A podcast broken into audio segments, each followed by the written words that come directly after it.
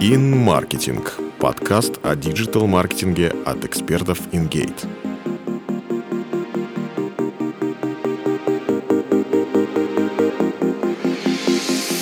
Привет! Ты слушаешь подкаст InGate.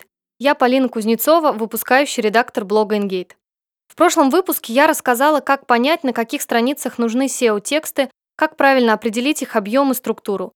Сегодня поговорим, как использовать ключевые слова в SEO-текстах и какие требования предъявляются к материалам на сайте.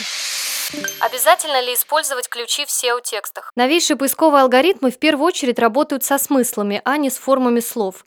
Но это не значит, что надо совсем отказываться от ключевиков. Без них ты просто не сможешь вывести сайт в топ поисковых систем. Но вот что важно. Не нужно употреблять ключевые слова в каждом предложении. Во всем должна быть мера и в отношении точных вхождений, и в распределении запросов по тексту. Максимум один раз на абзац. В любом случае, главный ориентир – это здравый смысл и читабельность. Что делать, если ключевая фраза звучит неестественно? Если ключевая фраза режет слух в точной форме запроса и звучит как речь робота, например, «купить кирпич в Москве недорого», лучше разбить ее на леммы. Это отдельно взятые слова в начальной форме. Для лем ограничений по вхождениям нет, нужно употребить минимум один раз. При этом скрупулезно считать количество вхождений не надо. Ключевые слова и леммы должны быть вписаны в текст органично, без намека на какую-то неестественность. Помни, что тебе нужен текст, удобный для восприятия. Пользователю будет проще его читать, а поисковик не поставит галочку по переоптимизации, но учтет вхождение при подсчете общей релевантности. Как распределять ключи по тексту? Существует мнение, что лучше всего ранжируются ключевые слова, расположенные в верхней части страницы. В этом есть своя логика, но не нужно понимать это буквально и абсолютно все ключи вставлять в первый абзац. Важно распределять их равномерно по всему тексту. Что такое латентная семантика? На ранжирование страниц хорошо влияет использование латентной семантики. Что это такое? Латентная семантика – это дополнительные слова и фразы, которые также релевантны запросам пользователей и раскрывают их суть. Их также называют LSI-ключами. Например, запрос содержит фразу «жесткий диск». Тогда LSI-ключи будут HDD, диск-накопитель, винчестер и другие синонимы. Чем богаче семантика, тем больше шансов выделиться на фоне конкурентов. Расширяя основной запрос с помощью синонимов и других слов, которые относятся к тематике.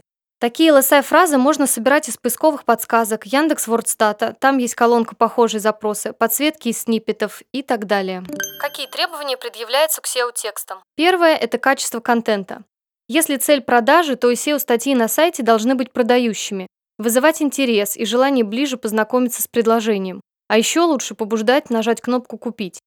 Поэтому не стоит спамить страницы очевидной информации вроде «Чтобы купить товар, используйте функцию «Корзина». Гораздо лучше, если потенциальный клиент прочитает об особенностях товара или преимуществах компании и уже на основании этого сам примет решение, оформлять заказ в этом магазине или нет. Второе – это процент воды.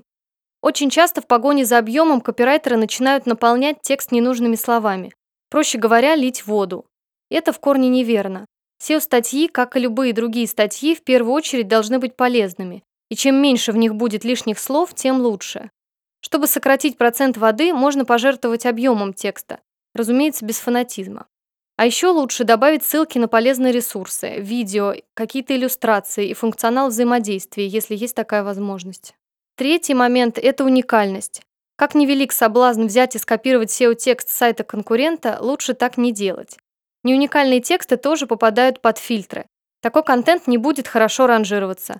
При этом никто не запрещает проанализировать тексты успешных конкурентов в топе и создать контент по образу и подобию, сделать похожую структуру, заголовки и так далее.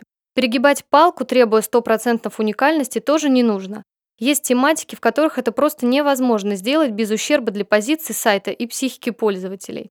Например, очень часто в погоне за уникальностью копирайтеры начинают переписывать текст, менять местами слова, искусственно удлинять предложения и усложнять фразы. В итоге вместо простого и понятного текста получается просто нечитабельная портянка. Теперь предлагаю все подытожить. Есть четыре основных требования, которые предъявляются к материалам на сайте. Первое. Чтобы сайт вышел в топ, тексты обязательно должны быть оптимизированы. В них нужно использовать ключевые фразы, но делать это нужно с умом, опираясь на здравый смысл. Если ключ смотрится криво, разбиваем его на отдельные леммы. Второе. Текст должен нести пользу. Поэтому избавляемся от всех вводных фраз, которые не несут никакой информации, и добавляем факты, ссылки на полезные ресурсы, видео и изображения. Третье. Ни в коем случае нельзя копировать тексты с сайтов конкурентов. Но можно их изучить и сделать выводы, какие заголовки, какую структуру лучше использовать. И последнее. Не нужно перегибать палку с уникальностью. Если текст на 100% уникальный, но при этом абсолютно нечитабельный, это плохой текст. Во всем должен быть баланс. Больше о том, как писать SEO-тексты, ты можешь найти в книге InGate. Топовый контент, шпаргалка по созданию текстов для продвижения сайта. Книгу можно бесплатно скачать в блоге InGate. А еще там есть полезные вебинары и статьи о поисковом продвижении. Смотри, читай и находи клиентов быстрее. Спасибо, что слушали нас. Пока-пока.